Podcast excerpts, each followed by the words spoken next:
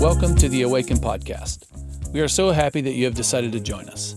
Hopefully, you will find the next few minutes challenging and refreshing as we consider together how God is asking us to respond to His grace.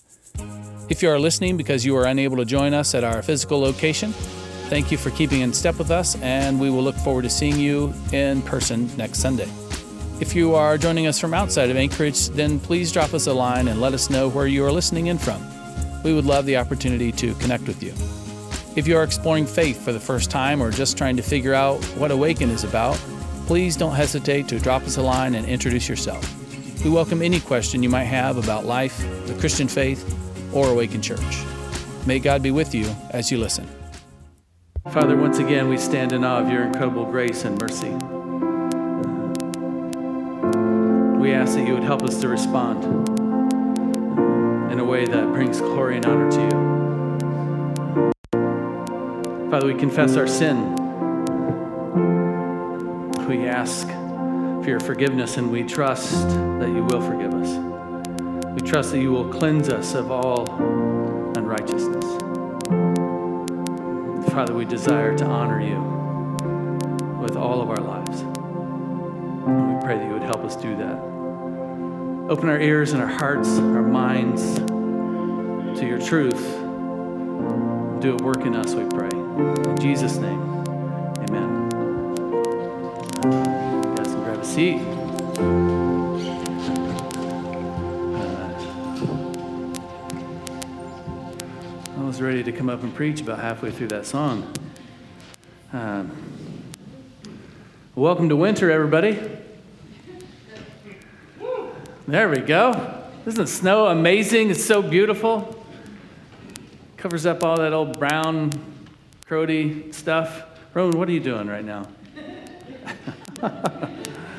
uh, well, sorry, Roman. Just messing with you. Yes. Okay, you're good to go? All right, good.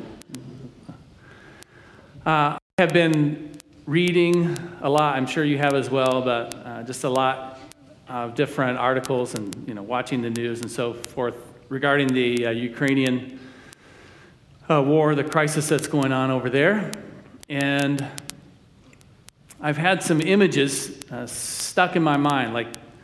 You know, this is sort of the thing I've been thinking about. There are lots of images, buildings being destroyed, and so on. Uh, but uh, the image that I have had stuck in my mind, and, and, there are a bunch of them like this, but it is something like this.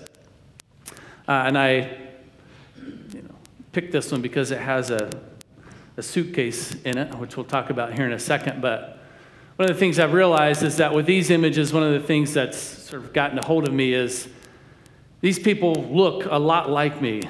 Um, you know, some of them are like middle aged, white, bald guys uh, who are running, they're fleeing from uh, their country. And so it has really made me think that could be me, right? Because I mean, it's, it's as visually uh, paired as possible. And so I've just been thinking about, you know, life can change pretty dramatically in, in pretty short order. Suddenly you, you know, you think this is going to be life, but one event happens and now suddenly this is your new reality. So I've just been thinking a lot about, hey, that could be me. And so it just makes it so much more personal. And you think about it more deeply, I think. Uh, one of the things I've been thinking about is this suitcase that lots of people have been fleeing with. And I'm guessing that those people who are toting those suitcases around, I'm guessing they have or they had a lot more than what fits in there. And so they've had to make some quick decisions about what should go in the suitcase. Uh, I'm kind of a prepper. Are there any other preppers? One, two, sort of. Somebody you're not you're not willing to raise your hand, or you're laughing at the person next to you. I'm a prepper. I'm just gonna. I'm very proud of this actually. So, if you want to have a discussion about it, uh, please, I want to have that discussion with you. But so one of the, you know, the thing I've been thinking about is, well, what would I put in this bag? I asked my wife, uh, hey, let's say we're in this situation, like what things would you put in the bag? And she basically said, I don't want to have this conversation right now. Let's talk about something else or not talk at all. I get that a lot. But this question, you know, what would we put in our, you know, our go bag? What would we take with us? So think about it. Just in your house, you know, you're running around, you have not a lot of time. What things would you put in that bag?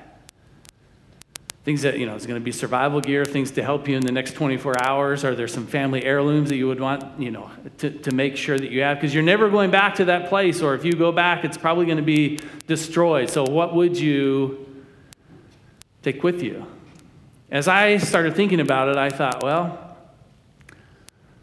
man, that would be so difficult because I have a lot of stuff. Our house, I think, is around 4,200 square feet. Uh, Heidi might correct me on that, somewhere in that zone. And so we have got a lot of stuff for like 22 years of adulting. We've been accumulating things. And you know, you see something, you maybe you have to save money for it, or maybe you have the money, but you, know, you buy it and you bring it home and you, you put it in your house. And you just you end up with stuff, right? Has anybody ever moved before? And that's when you realize, oh, this is shameful, right? You realize how much junk you have. The problem with my junk is that I really like my junk. I mean, I selected it after a long process and brought it home. And if you take my junk, we're going to have words and maybe more. Don't take my stuff. I really like it. And so, this idea of paring down to a tiny little bag is a difficult thing it's difficult just to think about the, the reality of actually having to do something like that. One of the things that has you know, got me thinking, or, or one of the things I've been thinking about in all of this, is what is really meaningful. Um, one of my responses, because I'm a prepper, I think I told you that already, but I bought a waterproof map case because I could put my passport, my uh, like family documents in there, and it'd be in this waterproof bag. So in the event that I did need to go, I have this all this stuff put together. I can also use it for hunting, so you know it's a dual purpose, and so it validated the purchase. Typical American response, right? Well, I got to thinking about that, and I thought, well, if my nation is like destroyed, then my passport, all these papers become meaningless. If the place where I keep my money, like my bank, my national banking system, and I keep it in the US dollar, if all of that goes away, then my account numbers are meaningless. Everything becomes really meaningless really quick. In Ecclesiastes,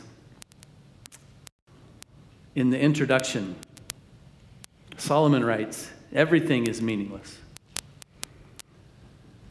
completely meaningless. What do people get for all their hard work under the sun? And if you've ever uh, read the book of Ecclesiastes, it gets a lot more depressing than that. Because Solomon goes through sort of every area of life, and he shows how, in a way, it's very meaningless that the things we're striving after can become very, very meaningless unless we get a couple of things figured out. Unless we figure out that trusting in God in the process of all that we're doing is sort of this key, this very, very important key that then brings meaning into all the things that we're doing.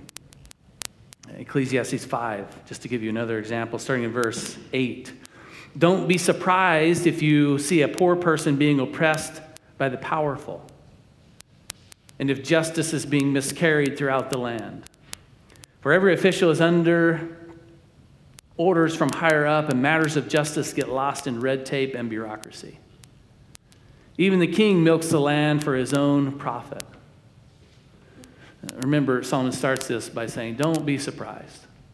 Like, this is the way the world operates. This is the scenario that you're in. Those who love money will never have enough. How meaningless to think wealth brings true happiness. The more you have, the more people come to help you spend it.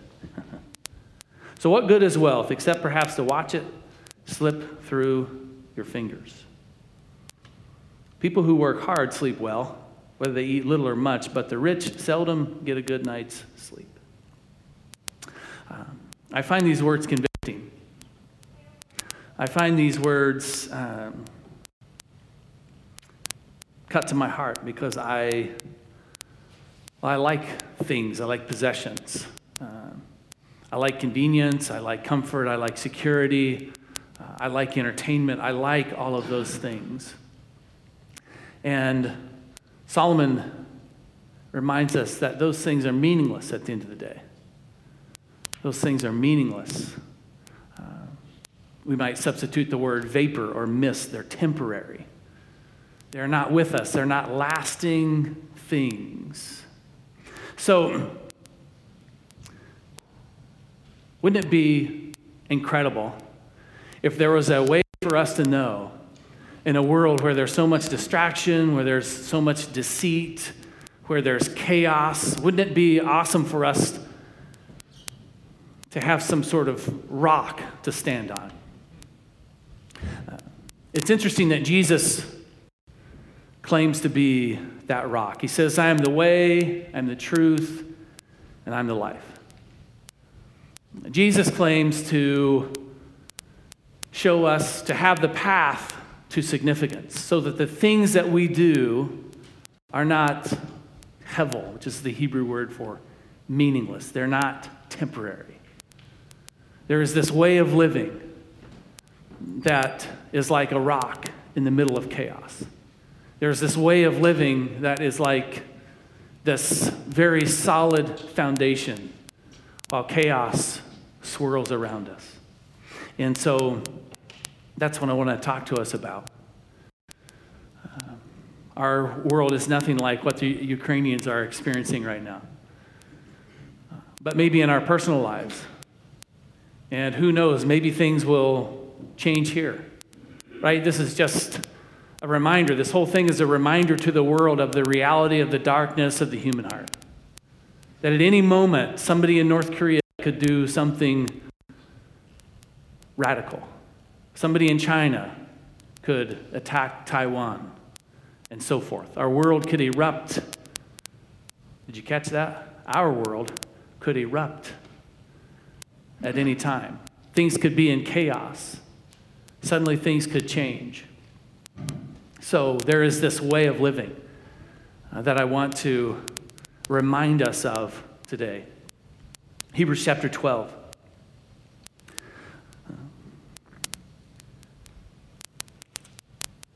verses 1 and 2. Therefore, since we are surrounded by such a huge crowd of witnesses to the life of faith, let us strip off every weight that slows us down, especially the sin that so easily trips us up.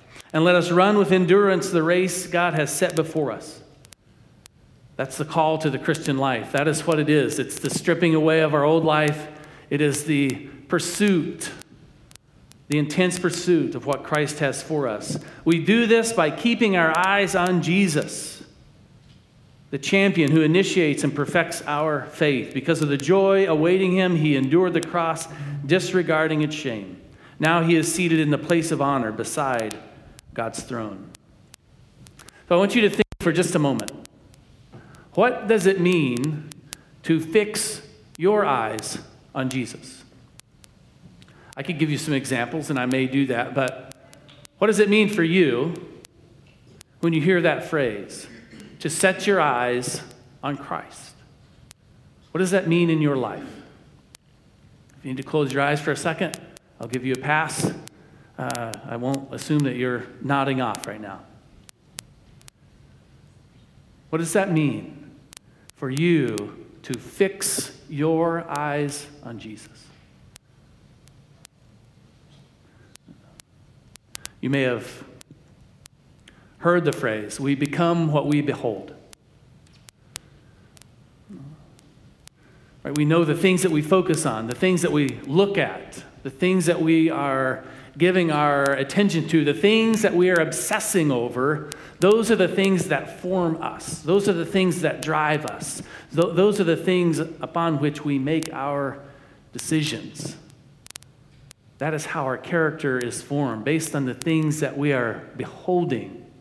So, what does it mean for us to fix our eyes on Jesus? One of the things that I would try to take in my bag is this. This is a little, you know, this is like Christian show and tell this morning. Um, this is from my dad. It's a, uh, it's a hymnal. Anybody know what a hymn is? Uh, a couple people know what a hymn is. And so uh, this is like back in the day before Spotify, uh, people people would buy uh, these personal hymnals. Like you would walk down to the local Christian bookstore and you could get this personal hymnal. Because the big, you know, the ones that set in the pew, they're large and a bit cumbersome, but you could slip this one into your back pocket. And uh, I think this came from my grandfather, and he gave it to my dad, and then I ended up with it. Um, one of the ways you can fix your eyes on Jesus is through worship.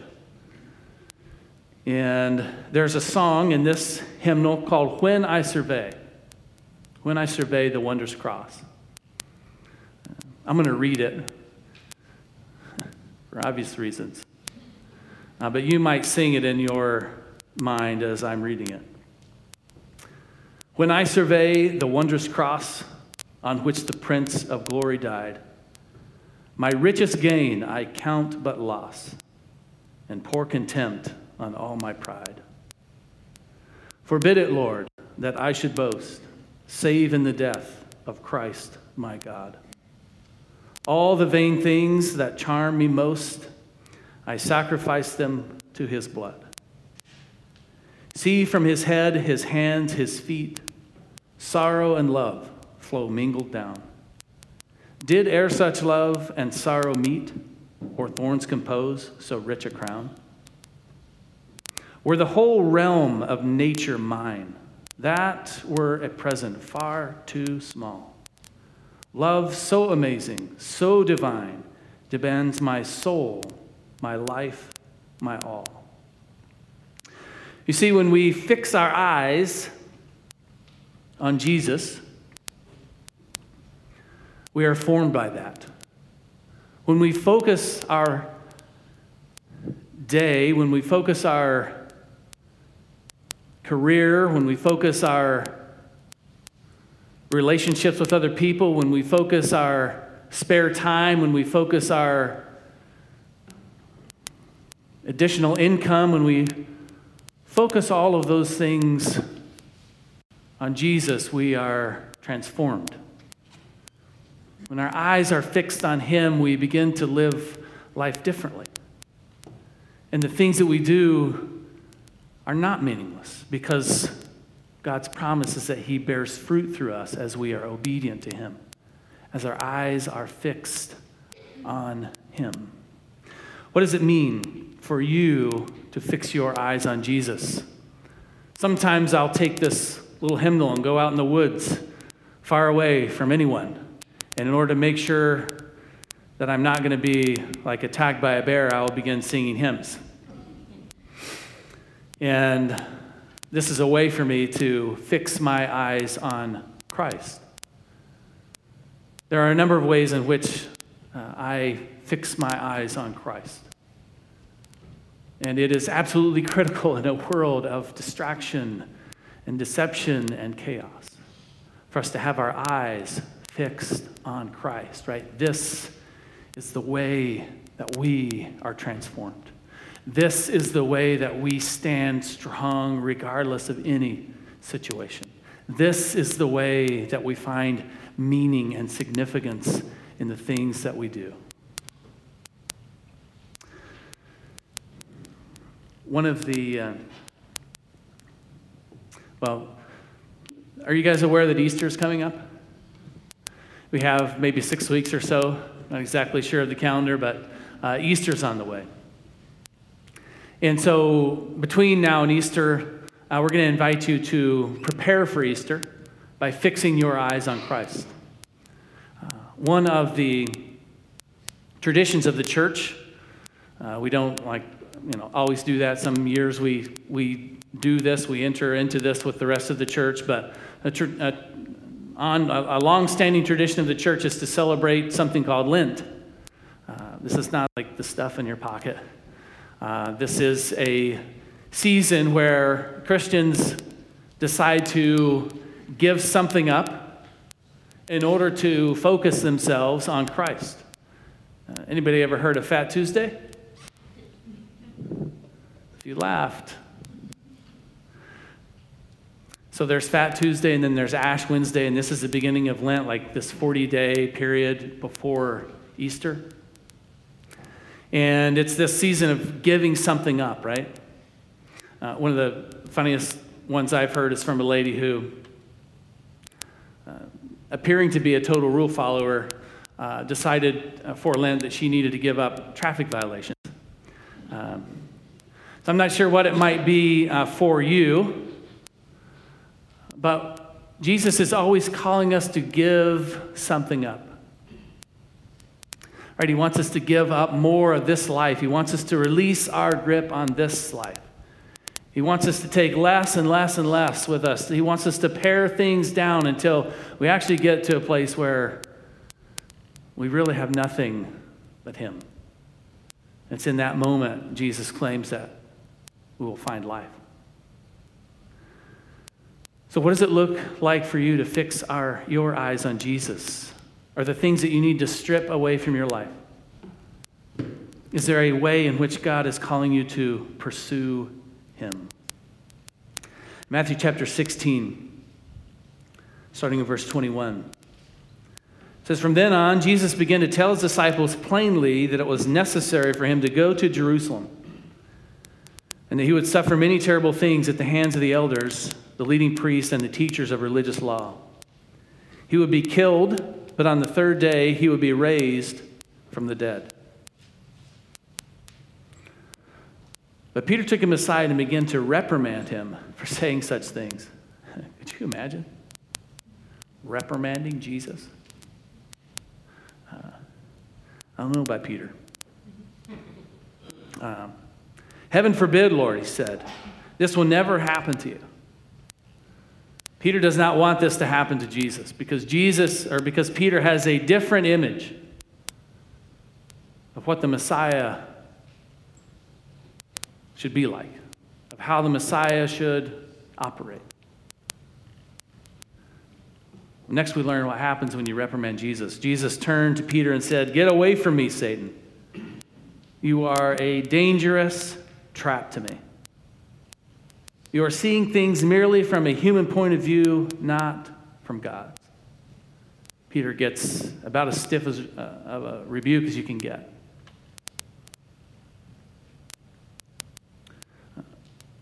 One of the extraordinary things that maybe we miss in this reprimand is that Jesus reminds us that we can see things from God's perspective. Uh, which is really pretty mind blowing if you think about it. If you were, you know, you woke up this morning and you were doubting your value in the cosmos, uh, like you woke up and you were just insecure about yourself, you weren't sure if you were like a highly valuable being, Jesus reminds us that we have been given this ability to see things from God's perspective, which is really extraordinary. Like we have this ability to realize that this world is a temporary one. That there are lots of things in this world that are meaningless for us to pursue. They're temporary, they're like a vapor or mist, like sand running through our fingers. Unless we do this thing where we strip off the things that entangle us and we fix our eyes, we set our eyes on Christ. Then Jesus said to his disciples, If any of you wants to be my follower, you must turn from your selfish ways, take up your cross, and follow me. There's a three point sermon right there. Right? If you were looking for like a formula of, of success in this world, a formula for success in, uh, in the faith, like what, is it, what does this look like? How do I do it if, if you're struggling with, uh, you know, with where to go? Three step formula turn from your selfish ways. That will solve lots of problems right there. If we just turn from our selfish ways, right? God is always calling us to live in the best way. And so he lays out this roadmap for us turn from our selfish ways. And then pick up our cross, right? Be willing to do the very difficult thing. Because God is always calling us to do difficult things. Because God knows that is where we can best meet with Him. That's why Paul says he wants to know Christ and he wants to know the sufferings of Christ. He wants to know the difficult things because Paul has learned that this is where he can best meet Jesus. And follow me. And follow me. In order to follow somebody, you kind of need to know where they're going. Kind of need to have your eyes on the person you're following. Uh, so follow me. Is there a way in which Jesus is asking you to turn from your selfish ways? Right? In your relationships, in your financial or career pursuits? Is there a way in which Jesus is calling you to turn from your selfish ways? Is there, is there a cross he's asking you to bear? Is there a very difficult thing that Jesus is asking us to do? Is Jesus inviting us to follow him in some way? Hey, come over here. I have more for you. There's more to this adventure, there's more on this path.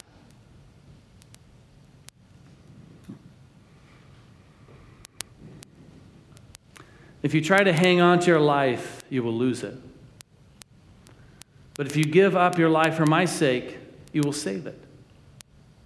And what do you benefit if you gain the whole world but lose your own soul? Is anything worth more than your soul? For the Son of Man will come with his angels in the glory of his Father and will judge all people according to their deeds. And I tell you the truth, some standing here right now will not die before they see the Son of Man coming in his kingdom.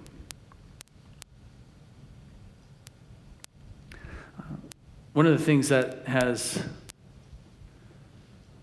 really made me uh, think about humanity in this whole crisis that is happening right now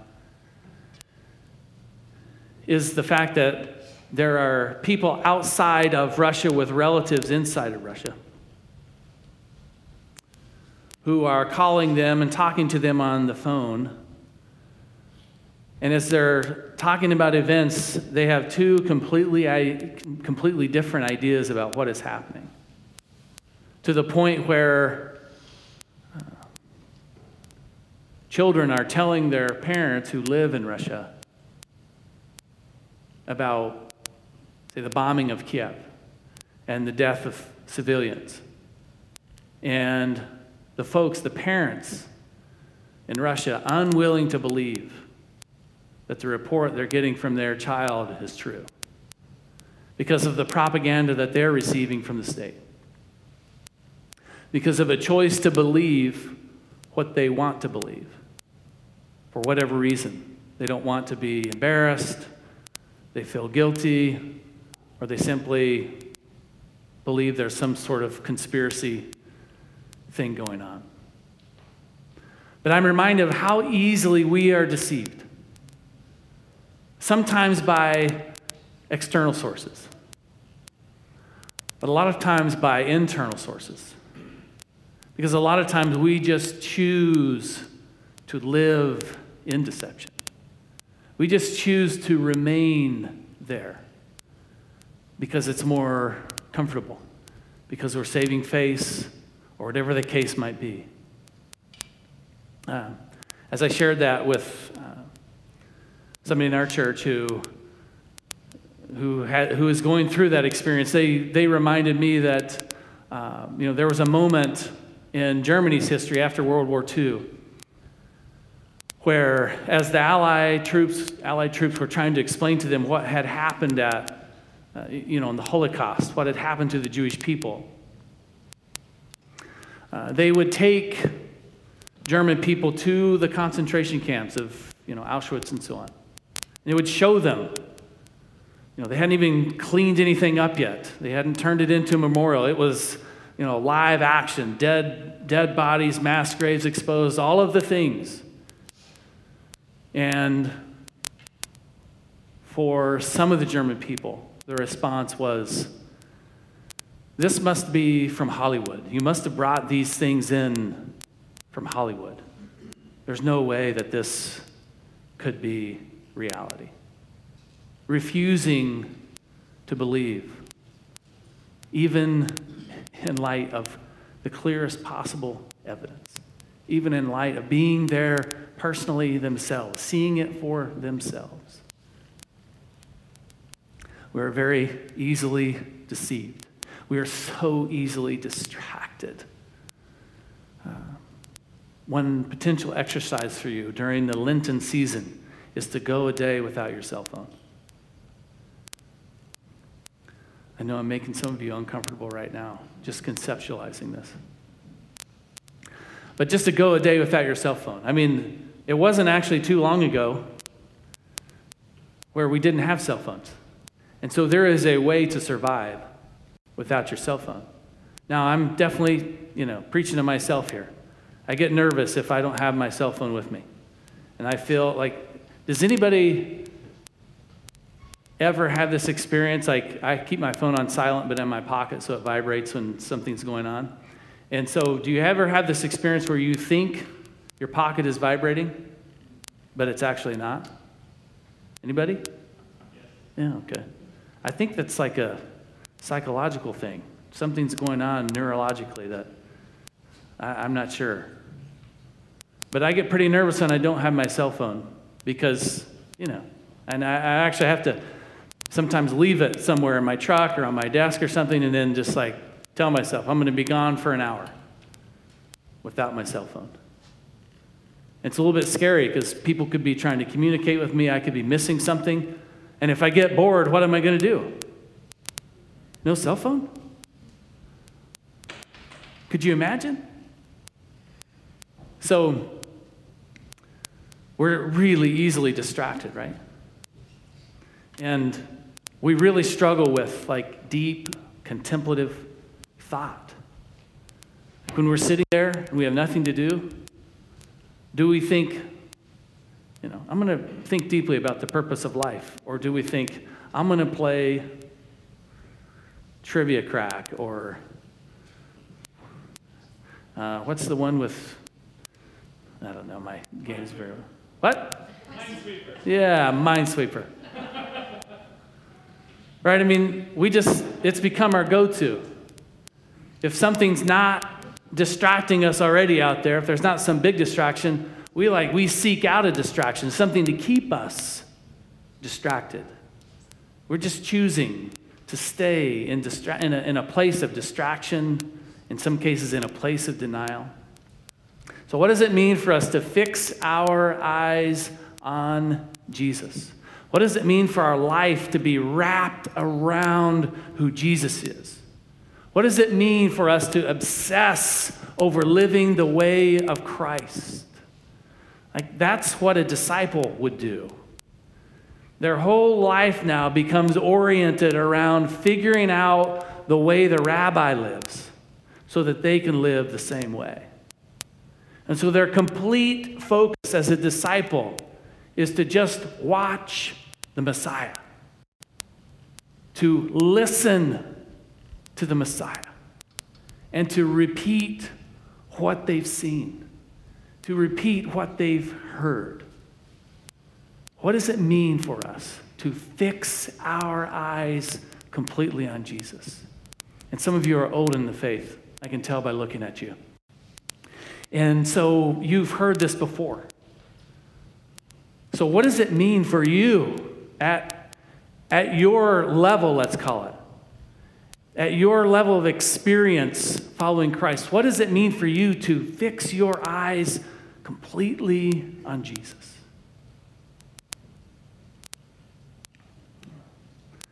Join me in prayer.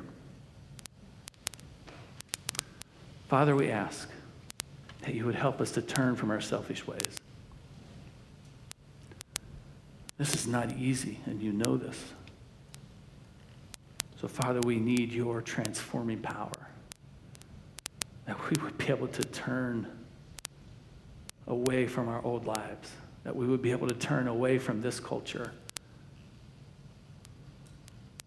Lord, that you would help us release our grasp on the things of this world, that you would help us see the deception of hoarding, of building up, of increasing safety and security.